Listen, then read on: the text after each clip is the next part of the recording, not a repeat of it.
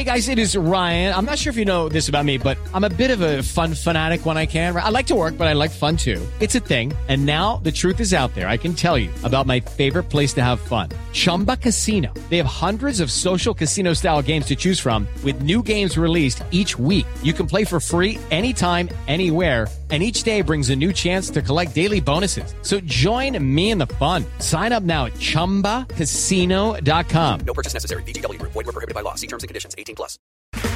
Okay, round two. Name something that's not boring. A laundry? Ooh, a book club. Computer solitaire, huh? Ah, oh, sorry. We were looking for Chumba Casino.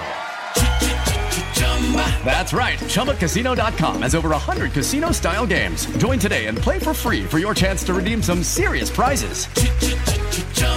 ChumbaCasino.com. No purchase necessary. Full prohibited by law. 18 plus terms and conditions apply. See website for details.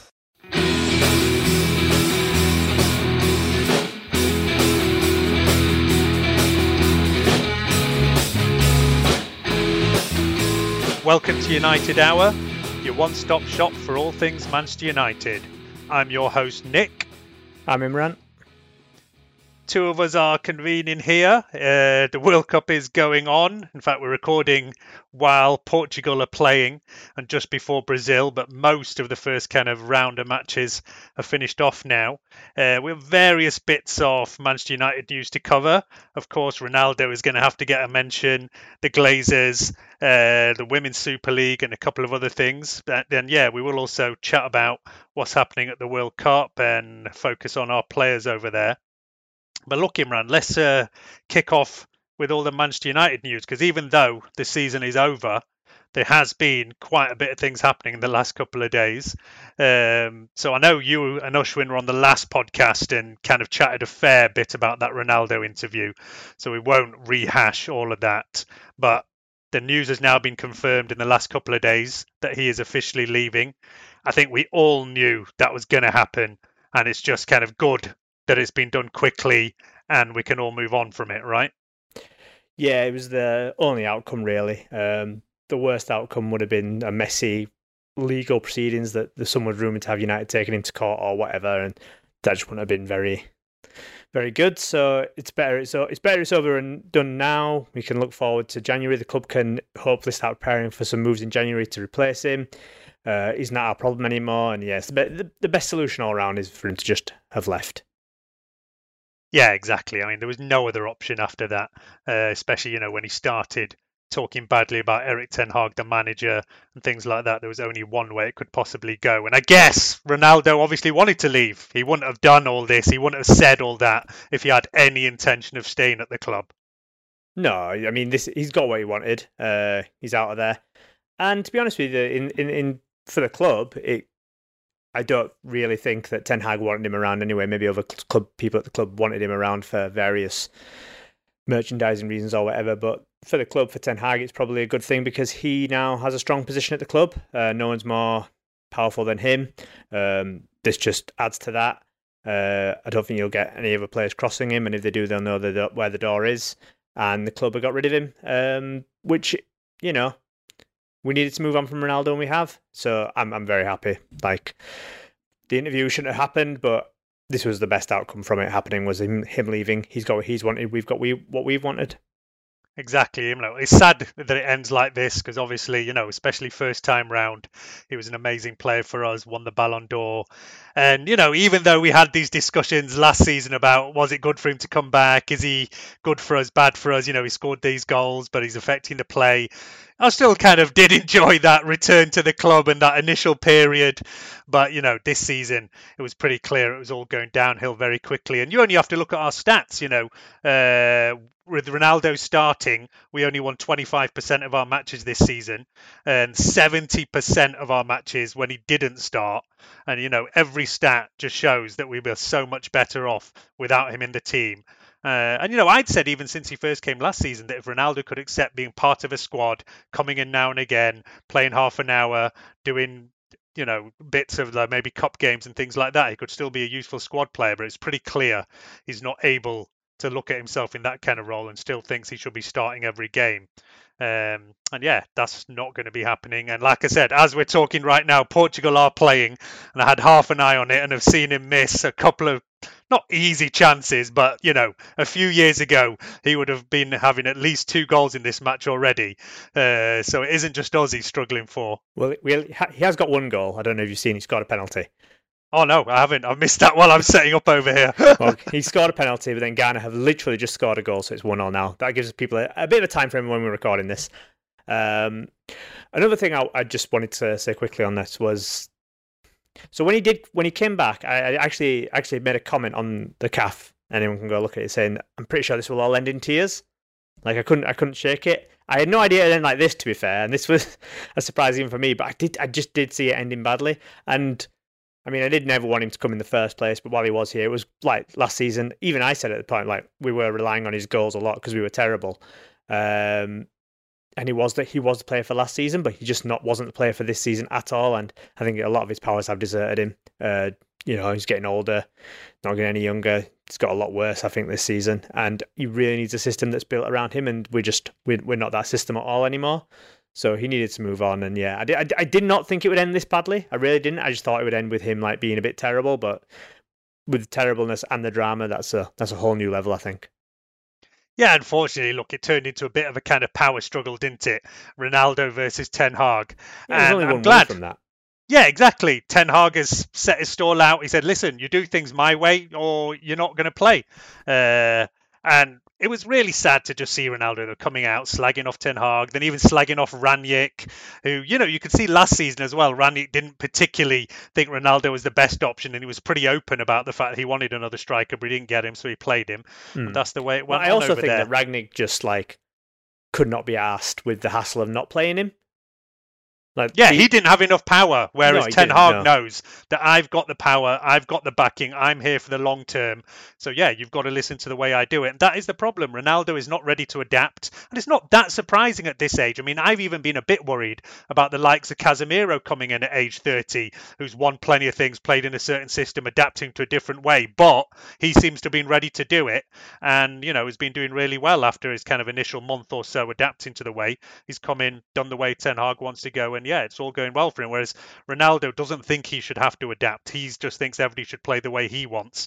And uh, you know, and it isn't just for us. You know, he's been getting flack on the international stage as well. Understand Portugal fans as well have been saying that maybe it's time to start playing a younger striker up there and see how it goes from there. But look, we will st- still keep an eye on him at this World Cup, and like I said, we will talk a bit more on the World Cup in the second part of this show.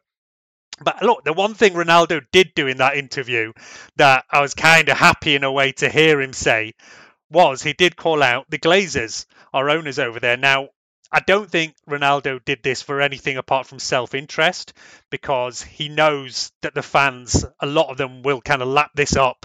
And you even see now people on Twitter calling him like the savior of the club and things like that, which to me are pretty ridiculous because, you know, there's only one reason Ronaldo is talking about this now is because he knows he's out of there. You know, he never said anything before he came into the club last season when the Glazers were here, didn't say a word.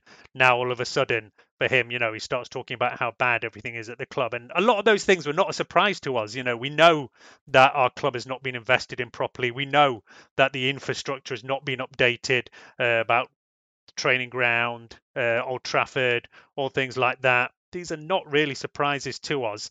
Uh, so while it was good to hear him call out the Glazers over there. I still really hate to see him put out there on. You see comments on Twitter where people say, "Oh, you know, Ronaldo's doing this. It's so great. Uh, he's a legend and whatever." I mean, I don't know where you sit on things like that.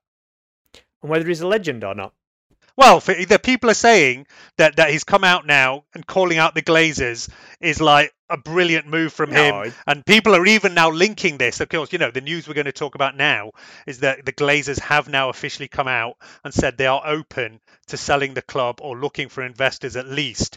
And people are linking this as if, no, like, Ronaldo saying this a week ago has pushed the Glazers to sell the club, which is absolutely ridiculous. That's nonsense. Come on. Um, I agree with you. Ronaldo was only saying it for a bit of self interest, uh, get people on his side, and you know he knows what he's doing. He's he's a smart man. Um, it was all very pre-calculated, I think, and I don't think that has any link to the Glazers actually selling up. That'll be a bin decision well in the offing. I don't think and no businessman just decides, oh, I'm going to sell now after Ronaldo said something about me in a week. You know, this has probably been on the offing for a couple of months. You'd imagine. Well, I think it's Um, even longer than that. I mean, yeah. if you remember, like we can even go back to like the summer where there was rumblings, and there was a story of, that had come out. Remember, like then a lot of kind of rumors came out with Jim Ratcliffe, and papers went to talk to him, saying, "Are you talking to the Glazers?" Because it had been rumored, like it was a few months ago already, saying that the Glazers had started talking to investment banks, and they kind of denied it and said they were more talking about how they would finance rebuilding Old Trafford. But it's pretty clear now that you know they've been looking at these kind of options for a few months.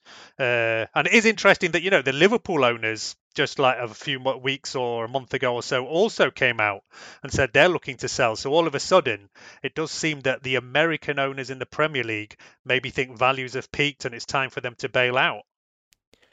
Yeah, it's an interesting one. Although it wasn't Liverpool and also decided they said they're not actually selling.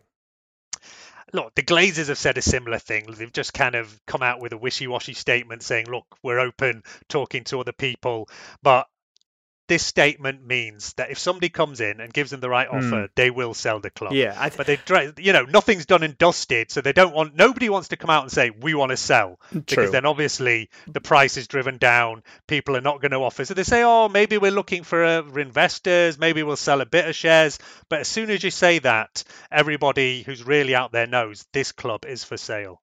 But the worry for me is that it will just be some American investment companies just come in, put a bit of dosh in there, and the Glazers stick around. Well, that's it. It's not clear at the moment. And, you know, we have touched on this before. I think the main thing that the Glazers know now is that Old Trafford needs a lot of investment into it. Whether it's, you know, they've we know that they've been doing studies in the background looking at how much it would cost to redevelop the ground versus how much it would cost to build a whole new ground. And either way, it's going to be hundreds of millions. Mm. And if you're talking about building a new ground, then you even start pushing it like, you know, uh, billion or something like that, depending on if you have to buy land and things like that. Uh, but yeah, it's going to be a huge, huge amount, and the Glazers simply don't have the money. They're So not one way or interested- another. They're not interested in doing that. And I think I've read I've read somewhere before that in America, it's actually the like the stadiums are, are financed by like local governments and stuff, and um, sponsors investments and stuff. It's not actually the owners who ever actually have to put any money into making the stadiums themselves. Well, yeah, it just- can often be like that. And to be fair, you know, Manchester City Stadium was built by Manchester City Council. Well, yeah, but that was built for a completely different. That was built for the Commonwealth Games, wasn't it? It was a slightly different thing. But I mean, I'm not saying that. But in this country, it's a bit more. It's a bit more. It's, it's not expected that someone else will like. It's a kind of kind of expected that the, the money will come from the owners in some way, shape, or form, or out of the club in some way, shape, or form, not from a third party. Most of the time. I mean, though, if you look down the leagues, there's quite a lot of clubs who've ended up in bad situations where the club doesn't own the ground and there's all sorts of complications. I mean, it doesn't happen that much in the Premier League, Hmm. but there is quite a few clubs down in lower leagues, and that's why they end up in messy situations financially because they don't actually own their own ground. Uh, but yeah, the Glazers would have to finance this either by selling shares, either by bringing in loans and things like that. So yeah, I think that is the big thing that's pushed them. Plus, we start getting, you know, how competitive the Premier League is. Like with Newcastle now turning up with Saudi money, you're really talking about seven teams who are going to expect to be in the Champions League.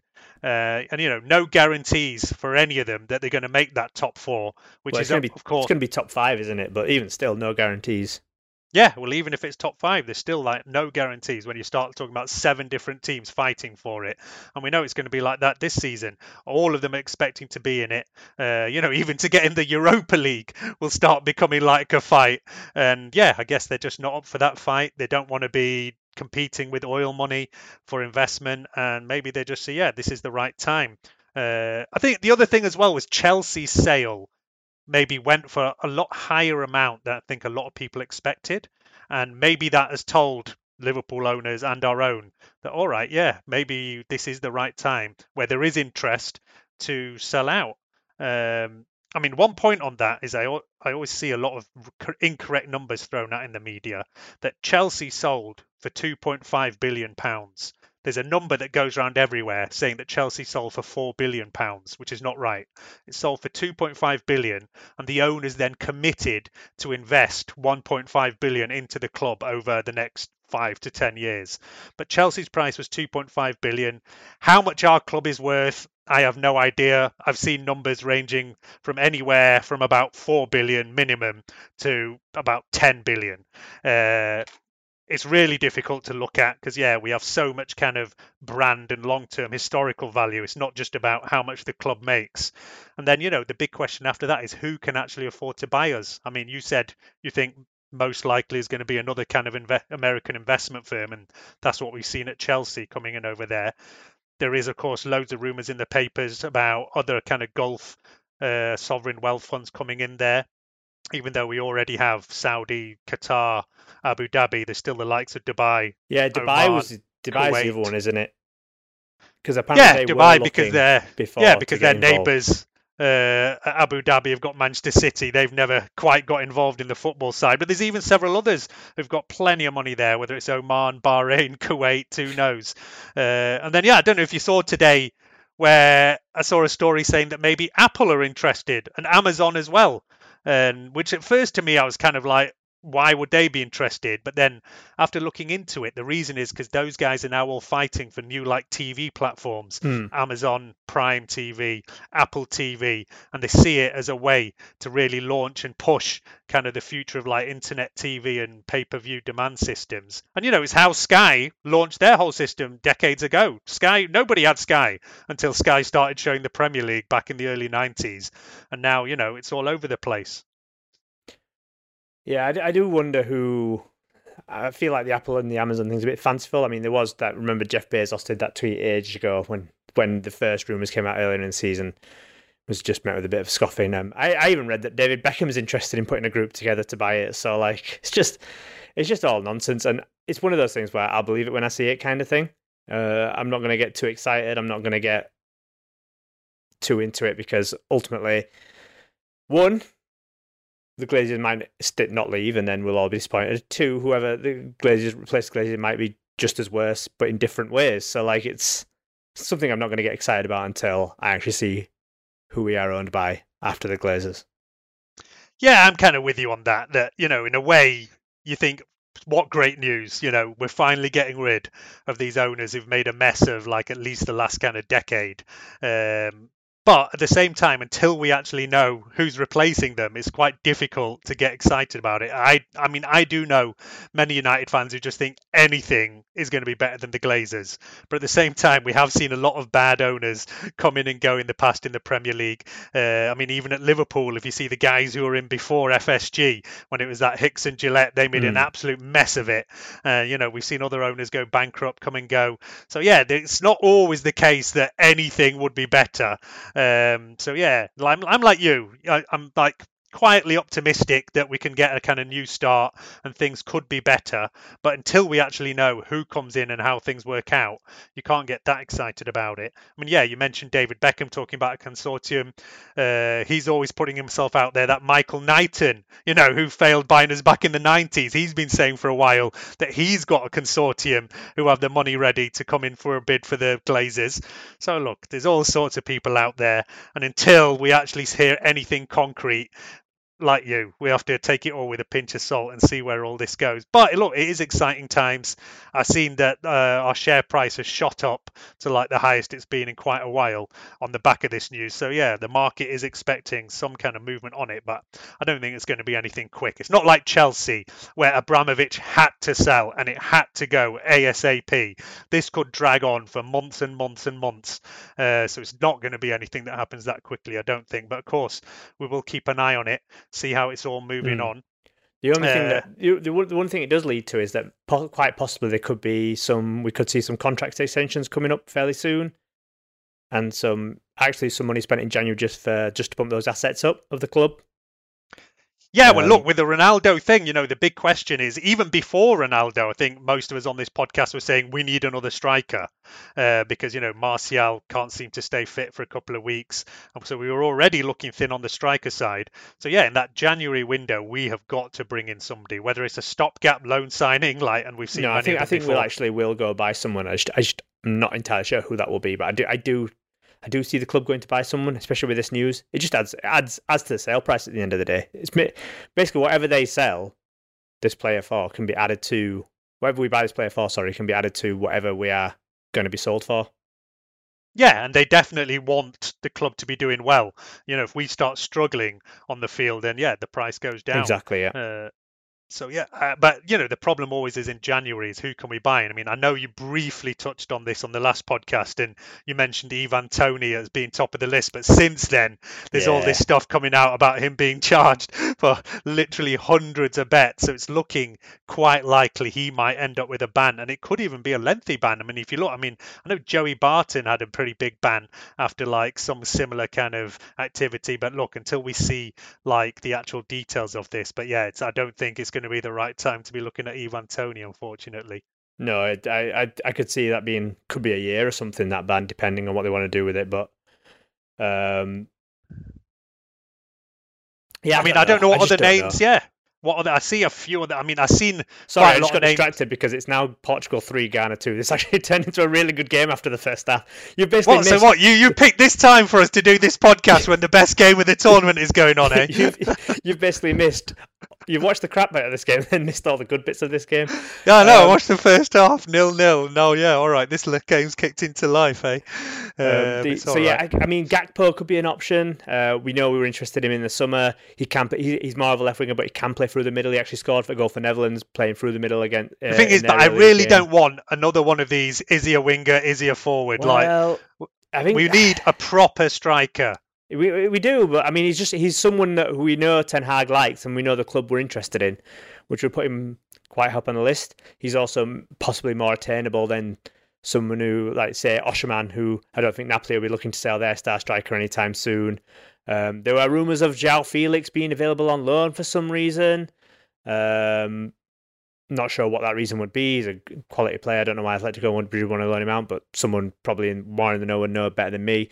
So, th- I mean, there will be someone available and there'll be something around, but who knows what that actually is. Yeah, I mean, and anyway, look, it's not until January that the transfer window will reopen. So, yeah, we're still a month or so away from that. And obviously, we will cover this a lot more at that time. Uh, I think that's going to be a good time for a quick break, and we will come back and start talking a bit more about the World Cup. With LuckyLand Slots, you can get lucky just about anywhere. Dearly beloved, we are gathered here today to. Has anyone seen the bride and groom? Sorry, sorry, we're here. We were getting lucky in the limo and we lost track of time. No, Lucky Land Casino, with cash prizes that add up quicker than a guest registry. In that case, I pronounce you lucky. Play for free at LuckyLandSlots.com. Daily bonuses are waiting. No purchase necessary. Void where prohibited by law. 18 plus. Terms and conditions apply. See website for details. Step into the world of power, loyalty, and luck. I'm gonna make him an offer he can't refuse. With family, cannolis, and spins mean everything. Now you wanna get mixed up in the family business? Introducing the Godfather at ChumbaCasino.com. Test your luck in the shadowy world of the Godfather slot. Someday, I will call upon you to do a service for me. Play the Godfather, now at ChumbaCasino.com. Welcome to the family. No purchase necessary. VGW Group. Void where prohibited by law. 18 plus. Terms and conditions apply. So, as I said, we are missing uh, the Portugal Ghana game, which you're telling me is the kind of game of the tournament so far. No, I don't want to go that uh, far, but the second half's been cracking. To be fair, uh, game of the uh, tournament probably has to be. I thought the Japan, uh, the Japan game yesterday was fantastic. Really enjoyed that game. But yeah, I know you said on the last podcast that you are a fan of the World Cup, as am I. I've been watching as much of it as I can. I mean, I've not managed to watch, of course, every game. I've watched every single game. I've not missed a minute of this World Cup. I mean, every single ha- game live. Live. I, I, some of it has been while I've been working, like in the background and been on calls and stuff. But it's always been on. I've not missed a single minute yet. Uh, basically, what I'm saying is I'm a saddo with no life. Also, it, but, but it helps that like all the games basically during work time, and I'm working from home, so they can just all be on in the background, apart from the evening game, and I just put just put the evening game on in the background as well yeah, I guess that is the big thing nowadays. A lot of people working from home, so yeah, you can at least have a kind of half an eye on it at least. Uh, and I've been kind of like that with most of the games, just uh, having it on, where although not necessarily watching every minute closely. Uh, but look, I love the World Cup. Uh, there's obviously a huge amount of controversy about this one. I personally think a little bit too much. Um, I do think Qatar deserve criticism. I do think this World Cup should never have been in Qatar. But yeah, now that it is, I do want to watch it all. Um, you know, on Red Cafe, there's .net. There's a huge amount of discussion. People talking that I'm boycotting it. I'm not watching any. Big other threads about the various issues out there and yeah, I do think it's good that a light has shined on that kind of, and it's not just Qatar; it's the whole kind of area about human rights, uh, the migrant workers, things like that. But I do think that there's a bit too much, really. I mean, you look at past World Cups, things like, you know, Russia were hardly like the bastions of human rights in the world or anything like that. And, uh, you know, we've had other World Cups going through other countries where there's been always a lot of criticism and issues. So, yeah, going in a different region, I think, is interesting. Uh, seeing a lot of different fans. You know, there's been a lot more fans from different part of the world that you don't always see. Uh, lots of North Africans there because it's easy for them to get to. And yeah, so far, look, I've enjoyed the World Cup, and I think you can see there as well. Anybody who's actually gone out there seems to be having a good time. Whereas before, there was a lot of things saying, "Oh, who would go there? Who's going to enjoy this? There's no alcohol. There's no this. There's no that." Um, but now you get all the pictures back, and I know a few people out there, and they all say that, listen it's everything is good over here on the ground. There's a great atmosphere.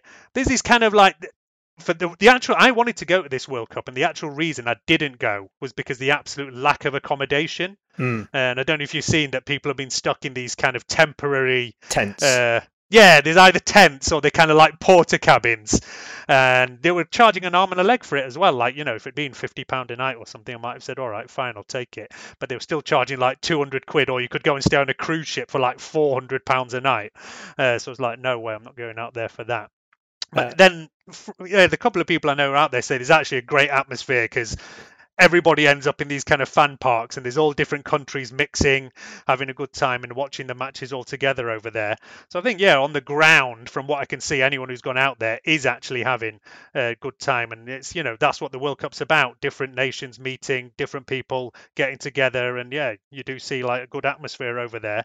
Um, the football I think hasn't really ignited yet, but it's the first round of games. So it's always a bit like that. The first round is always a bit cagey, and you just hope to get a few good ones. And you know, getting the upsets off Argentina losing, off Germany losing, I think that's like as good as you can expect from a first round of games, right? I think there's a there's a weird thing with the World Cup where it's like this has to be either the best World Cup ever or the worst World Cup ever. And it's just like sometimes it's just a World Cup, isn't it? There's, some games are good, some games are crap. It's like any football. Um, but we, oh, having said that, we've had two games which I'll probably remember for quite a long time in the, the Saudi Argentina game, the Germany Japan game. I won't be forgetting them anytime soon. So I'll take that. A um, couple of nil, bad nil nils. I think the Mexico game was terrible. Um, the one earlier today wasn't great either. Um, I can't remember. I, I, literally can't remember what game was before this, and it was bad. That's the that was a nil nil anyway. But yeah, but then the, some games have been good, high scoring ones as well. The France game I enjoyed, four one. They played some good football. Uh, yeah, it was Uruguay, South Korea. That yeah, Uruguay, South Korea. Not not. I mean, it wasn't the worst nil nil ever, but it wasn't great.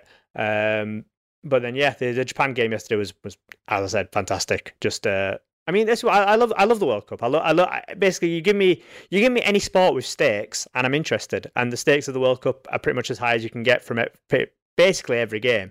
And I think that's why we've seen a lot of cagey games because because nobody wants to lose that first game, especially like the middle teams, um, the teams who are going to hopefully finish either second or like want to finish second.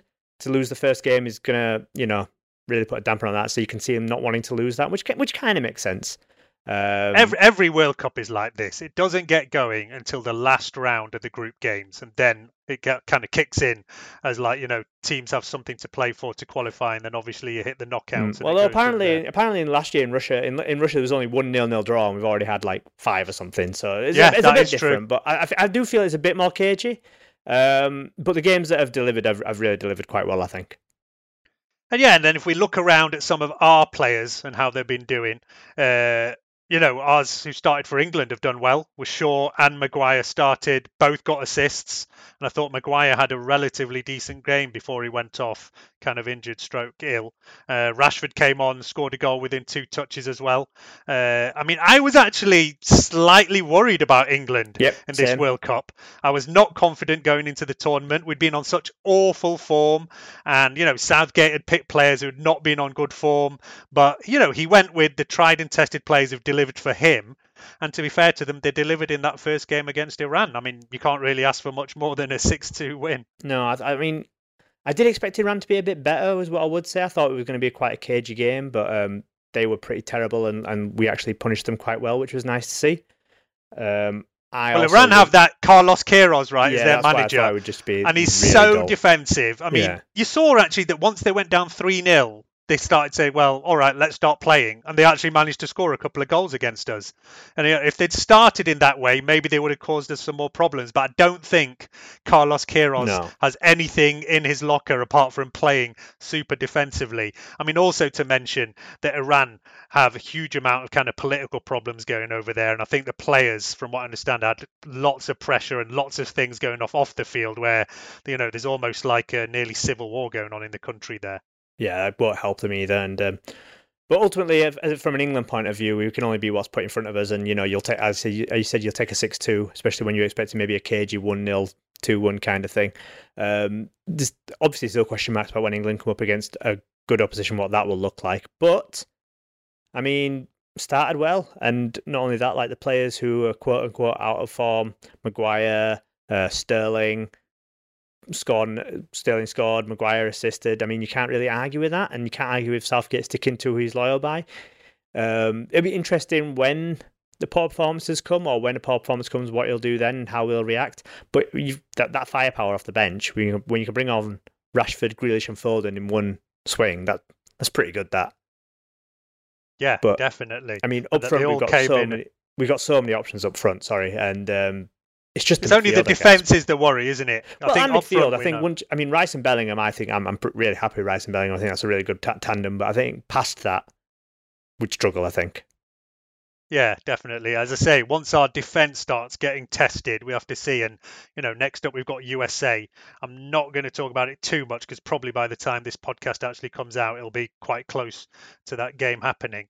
Um, but yeah, we'll review that game after it happens, and then yeah, with the Welsh in midweek over there. I think the fact that USA and Wales drew is actually a really good result for us, and you know, a win over here now puts us through to the next round if we manage it against USA tomorrow. Yeah, all but through if we win, um, which I would expect. Uh, USA and Wales.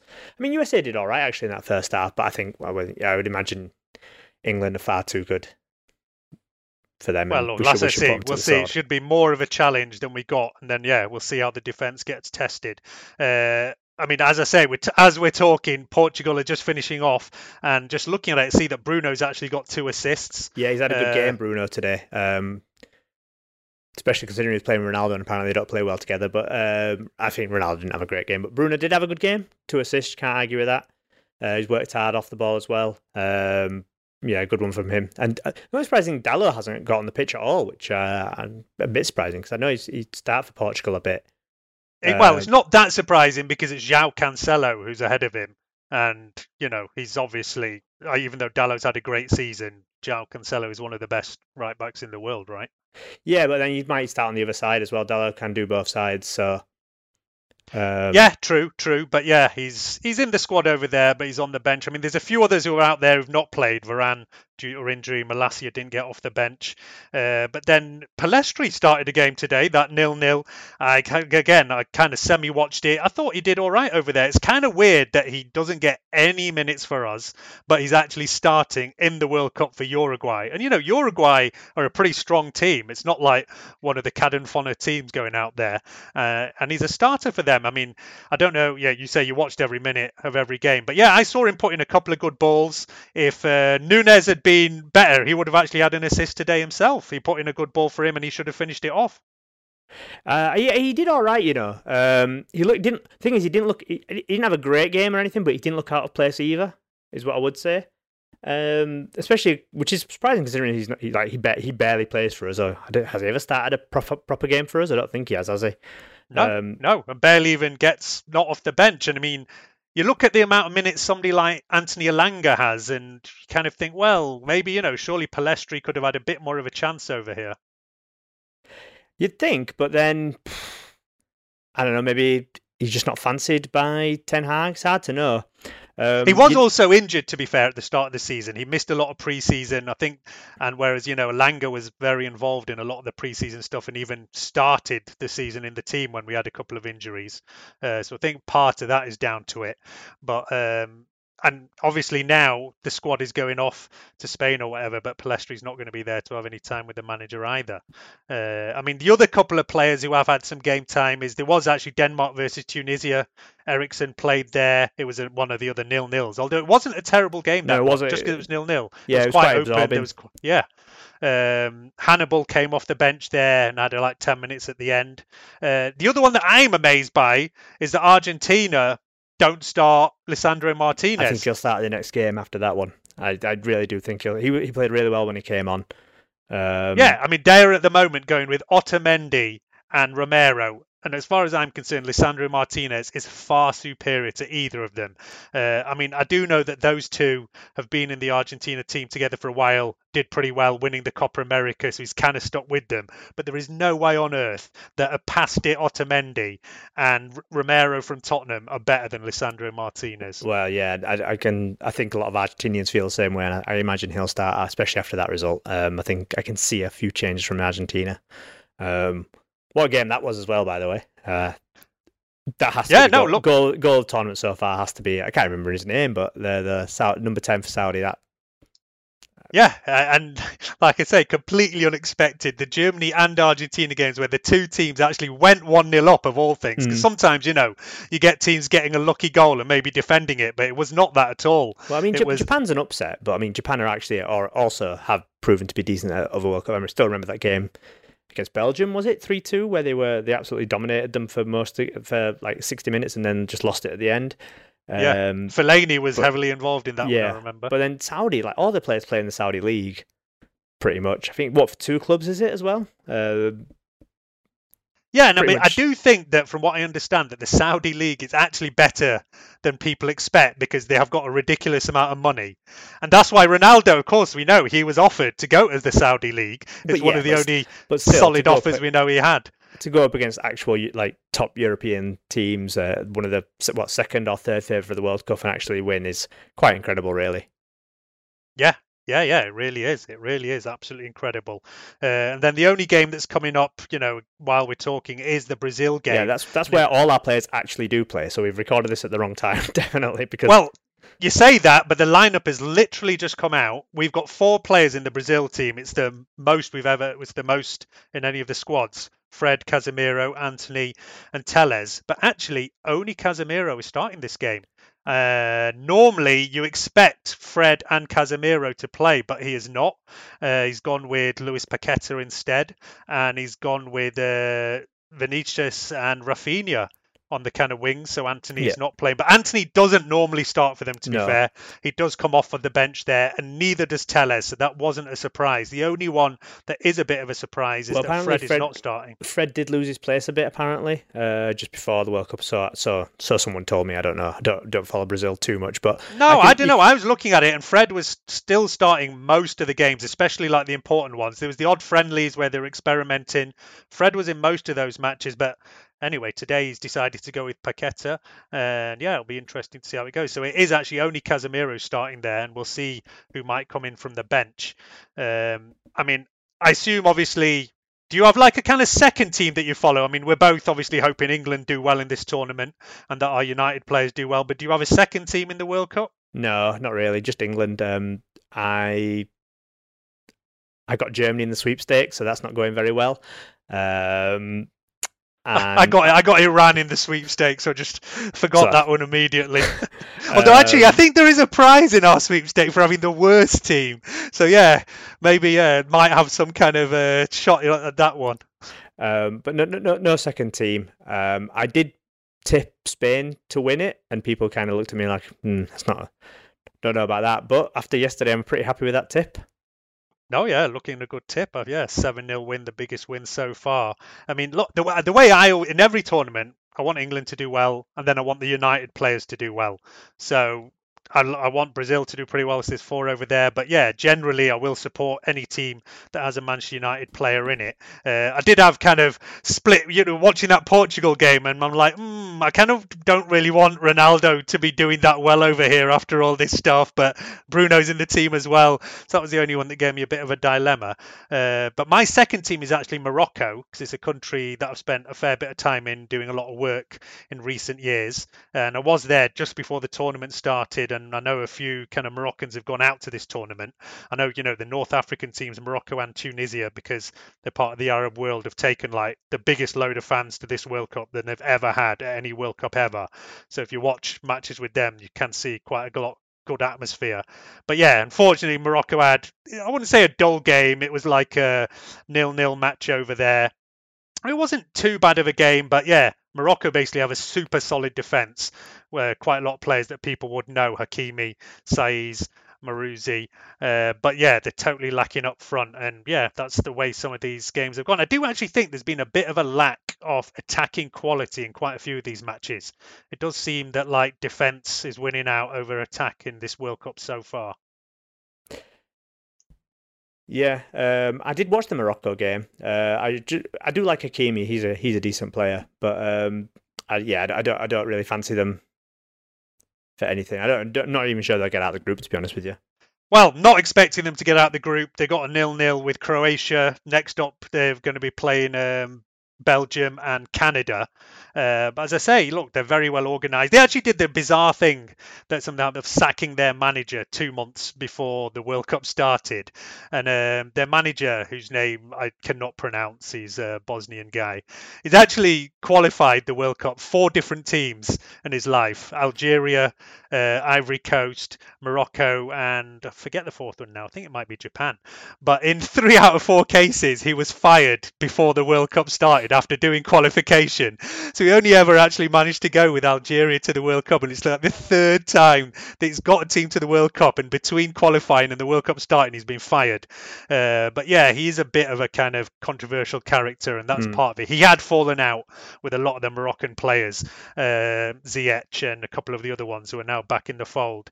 But yeah, I always find that quite bizarre that you get rid of the manager just before the tournament starts.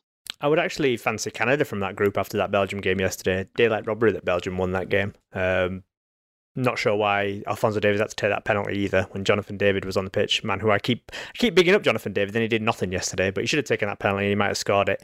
Uh, well, but he's actually yeah. another one that's linked with us for the striker position, right? Doing very Yeah. well out in France, young I don't know whether Canadian just willing player. that into existence, but uh, but yeah, but he he didn't really. The chances really didn't fall to him yesterday. It fell to other Canadian players, and you think they did fall to him, they might have actually done something. But I expect them to. I mean, they, they- that was their toughest opposition with Belgium. Obviously, in Belgium, they made Belgium look quite ordinary. Uh, Belgium were poor at the same time, so I, you'd fancy them against Morocco or Croatia to to cause a bit of a stir. No, i we've seen like this in a few matches actually, where teams like Canada, even saw Cameroon earlier on today, having a kind of good go, but losing to kind of a bit more experienced teams in Belgium, in Switzerland, teams that maybe have a bit more tournament experience and players that have played a bit more at the highest kind of level.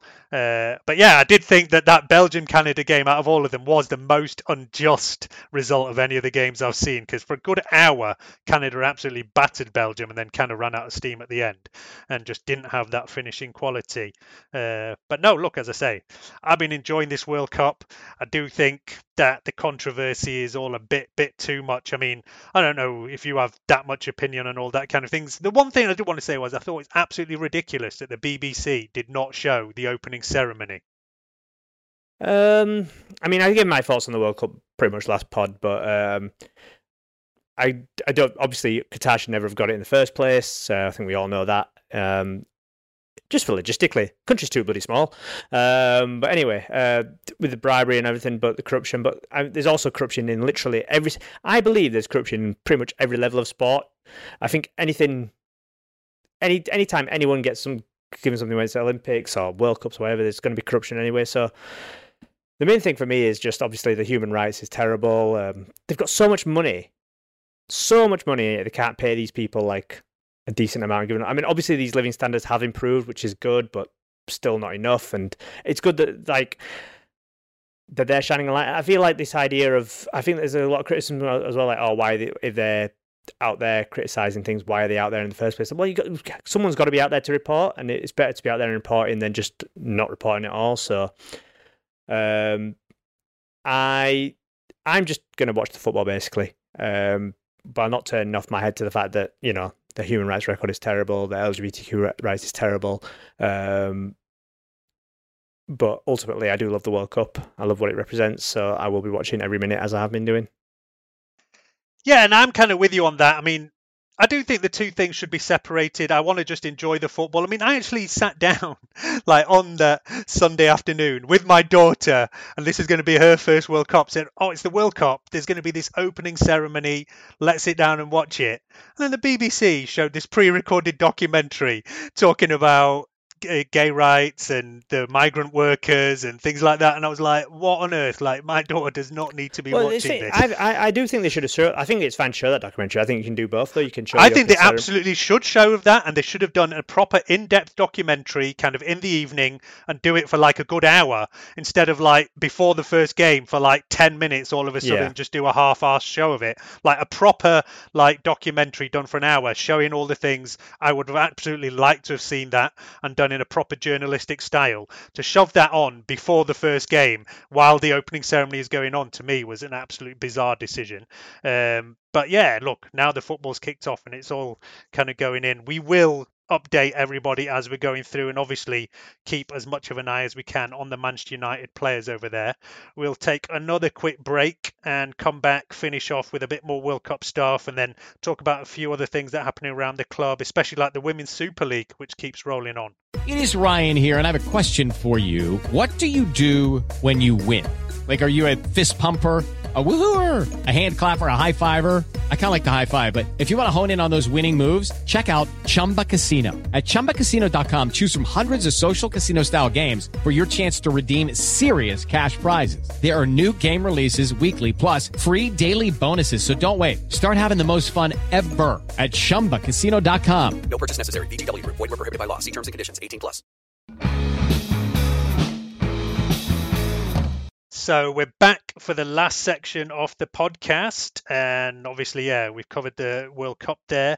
I do want to talk about some. There is still some football going on. Uh, the Women's Super League is still playing on, and there was an absolute great game. I mean, I don't know if you managed to catch this match last weekend, Imran. It was uh, Arsenal versus Manchester United, top of the table clash. I watched the. I saw the highlights. I was. Uh, I was staycationing in Scarborough. What a what a wonderful place. Uh, so unfortunately, Scarborough in November. Uh, Scarborough in great, great choice. Where everyone goes, I'm telling you. Um, so I did. I saw the highlights though, and it's uh, a, a a fantastic result. I mean, you can't take anything away from that result. It's absolutely. I mean, I I did watch the United Chelsea game the week before, and I was had quite a few quite like I was quite hopeful going into it, thinking, oh, you know, undefeated, not see a goal. I can see us like going toe to toe with them. But then, as the game bore on, you saw that Chelsea just have that extra quality, and we're not quite there yet.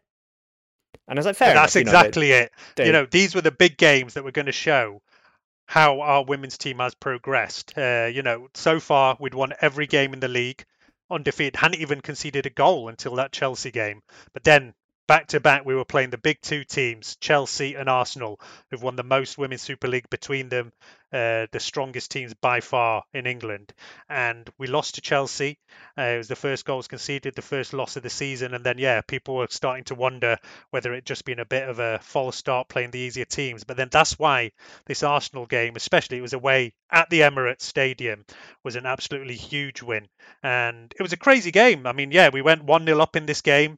Arsenal then went 2 1, and I really thought, oh, again, like the Chelsea game, that their quality is going to be too much. But there, there was this sudden late rally, managed to score two late goals and take this game 3 2. Uh, it was a, yeah, like I say, it was an absolute brilliant watch. Goals for Ella Toone, Alessia Russo, who are two of our big players, and also Millie Turner, who was actually one who'd made a big, big mistake against Chelsea and was getting a quite bit of flack, uh, scored a goal in this game. So it was kind of nice for her to turn it around. Yeah, I saw the the Russo goal at the end was just quality, and the fact that we had actually travelling support there as well for them to go celebrate with, also a really good touch. Um, we really need to get Russo's contract sorted out. I don't know. I, I assume it hasn't been sorted out yet, but I know it's up at the end of the season, isn't it? yeah, her contract has not been sorted out. Ella Toone has just in the last couple of weeks re-signed. So we're hoping, yeah, the club can sort something out there. I mean, for the first time, the club do have a women's director of football, whereas before it was all just overseen by the same person, whether it was Ed Woodward or John Murtough was dealing with the men and women's side of football. Now there is a new lady in there, uh, Holly Bancroft, I think, uh, who's just taken over and is in charge of the women's side of the game. So yeah, it's good now that they have their own kind of organisation and separate thing going on over there. And Hmm. yeah, as you say, that last minute winner, seeing plenty of away fans. It's a new thing that having like away section for the women's game. And um, anyone who'd listened earlier in the season, uh, last season, we'd had Natalie on, who's one of like the most prominent women's fans, and we will try and get her on for another show. But I know that she's been pushing a lot to be having kind of away sections in these women's games, and it, yeah, it's a brand new thing to have travelling support and going around there. And yeah, it's great to see over there. Uh, and in fact, for those who are missing the football, if you're up in Manchester, the women's team will play their first match at Old Trafford in a couple of weeks' time. I think it's December the 3rd or something like that. But first weekend in December, basically, the women's team are playing Aston Villa at Old Trafford. Uh, there's been a lot of tickets sold already, but there is still tickets available. So yeah, that's well worth going to if you're missing the games. And I, I say as well to people, it's like a good opportunity to go to Old Trafford if you've never been, because it's difficult to get tickets for the men's games. Whereas yeah, for this game over there, you can get tickets relatively easy and they're very cheap. Uh, so yeah, United versus Villa at Old Trafford will be going on over there and keeps the Manchester United ball rolling. Um, the one other game has been going on as well is that there is the Papa John's Trophy, or yeah, the Pizza Cup, as some people like to call Big it. Papa John's. So uh, our youth team have progressed to the next round. Youth team and Tom Huddlestone. yeah, he actually started that game, which I found slightly weird. Uh, but yeah, he's, you are allowed to have one or two, I think I'm not sure what the rules are. I think two or three. I think overage players are allowed to play over there. Uh, so yeah, Tom Huddlestone did start this game, and we beat Wolves under 21s only on penalties after a nil-nil draw. So yeah, the kind of penalty hoodoo that haunts our teams normally did not continue into the academy team. So they've gone through the next round, and we wait and see who they play over there. Uh, the men's team, I think most people probably know, are going out for warm weather training out in Spain. Off to Cadiz next week. They will have a couple of friendlies out there as well. We're playing Cadiz and Real Betis just to keep the kind of, I guess, players fresh and the ones who have not gone out there. I mean, there isn't that many, is there? Who's there going to be? De Gea, McTominay, uh, Donny van der Beek, Lindelof, and Martial, Martial, uh, Sancho. Uh, Oh, yeah. I don't know if you saw actually that Jadon Sancho is actually being pictured training out in Holland this week uh, with a, some kind of amateur club. And as far as I understand, like it was on the recommendation of Erik Ten Hag that he's gone to work with a couple of coaches that Ten Hag knows out in Holland. So instead of having time off, he's been out in Holland doing some extra training because he's not had the best of seasons at all. Obviously, he might have had hopes in the summer to be going to this World Cup, and I think at the end he was nowhere near getting in the squad. So yeah, he it's good to see at least that he's trying to do something, and maybe he can like come back and hit it in December when we get going again. Anything to make him less shit, I'll be. I'm. I'm all for that. Uh, and then, apart from that, like I said, it's all about the World Cup. We will keep recording while this World Cup goes on. Uh, give me a prediction for England. Where do you think England are finishing in this tournament? I still don't know. I feel. I still. I'm still going with the la, uh, quarterfinals. I have a feeling about quarterfinals. I don't think we'll reach the semis again. But I mean, it, it's as good a start as you could want. It's hard. It, it, I'm trying not to get too carried away, but yeah, it's it's a it's a really good start. And I do like our. I do. I really do like our firepower off the bench. I think in terms of teams, actually, I mean, you know, probably only Brazil can rival us in that department. When you're looking at who you're bringing off, off uh, bringing on off the bench to really change a game. So I think that'll become important as the as the as the tournament rolls on. Yeah, I mean, I have to say that even though I didn't actually think it was going to happen, I actually put a bet on England going out in the group stage, which I No. think is go- which is gone now already. But I was really expecting the worst from this tournament. Like I said, England being in very bad form was thought was quite unimaginative kind of squad he'd gone out with over there, and all the players going straight in from the Premier League. But yeah, look, they've hit the ground running. As I say, this USA and Welsh game will test our defence more, and it's the defence that I'm most worried about. Uh, so yeah, after we come out of these two games, and I think we're probably yeah next time we record will be after the group stage is finished. Uh, USA coming up and uh, Wales. So yeah, we'll come back next week and see where we're at with Hmm. the knockouts. I mean, if I had to give a prediction now, uh, I'd probably say quarterfinals as well. I mean, it all depends who we actually draw and who comes out of which group where and things like that. I'm quite interested to see how Jude Bellingham and Declan Rice do up against uh, like a really good midfield as well. I think that'd be a good battle. For, it could be a good, interesting battle for them. Um, like like a game against Iran, they're obviously going to dominate um, Wales and USA as well. But when they come up against a, a strong top opposition midfield, I'll, I'm interested to see because Jude Bellingham just he looks different class at the moment. Um, yeah, it's only Iran, but even even for that for Dortmund, I know I know we have our checkered past with Dortmund players, but he actually does look one who's top quality. So And both of them, too, of course, are players who are constantly linked with us. Uh, you know, we've bought in Casemiro, but he's 30 odd already. So we should already be looking at who's going to be the next one. And yeah, I would love to have either of them, but they're both going to be hugely expensive. And yeah, seeing them tested at this top, top level will give us the idea on how they're ready to cut it. But yeah, Bellingham had an incredible kind of World Cup debut over there, didn't he? It's interesting because you say top top. I mean, I wouldn't. I wouldn't say the World Cup is probably as top level as the Champions League in terms of like quality. Like that's you would argue, probably argue the top quality, but this it's a different kind of quality in terms of you have to perform in a, an environment that's not like suited to you. And I think I, think it does bring out like the quality of the different qualities in players. That's why I always put so much stock into England performances because you have to perform in an environment that's not all to your liking. Like the club club environment is, you know, very much very comfortable. It's very much you have to go somewhere that's not quite what you'd expect and still perform in it. I I always put a lot of stock into it, so yeah, I'm interested to see how how they do. Yeah, I mean, England's next round will be whoever comes out of that Group A. Uh, if we finish top, it's looking likely it'll be either Ecuador or Senegal. Uh, if we ended up finishing second, then yeah, it might be the Netherlands. So yeah, obviously that makes the huge difference on which way you go from there. But yeah, we'll know a lot more about this next time we record. Like I say, it will be after the group stage is finished. Uh, before we round off over here, I want to give a shout out to our sponsors, footballprizes.co.uk. Uh, head over to their website and use the code UH10 to get a discount. Obviously, they've got a whole load of World Cup stuff out there at the moment. I've seen uh, Ronaldo signed shirt, Grealish signed shirt. Um, they- they've got some random other things out there as well. So Mike Tyson signed pop-up figure, Tyson Fury signed gloves are there. And uh, they've also got a Qatar Panini album with a whole load of stickers. Uh, I, I don't actually know if the how, how popular these are nowadays, but I remember filling in my sticker book all the way back to World Cup 90. I don't know if you used to do them back in the day, Imran. Oh yeah, love a good sticker book. Oh yeah, I've still got my fully completed. It, it wasn't the Panini one actually. I had the Orbis World Cup 90, a full folder. It's still one of my like prized possessions of my lifetime, fully completed. I've still got that in a drawer somewhere. Um, but yeah, Panini are still churning these out all the time over there. So yeah, it's cool to see these old kind of traditions still going.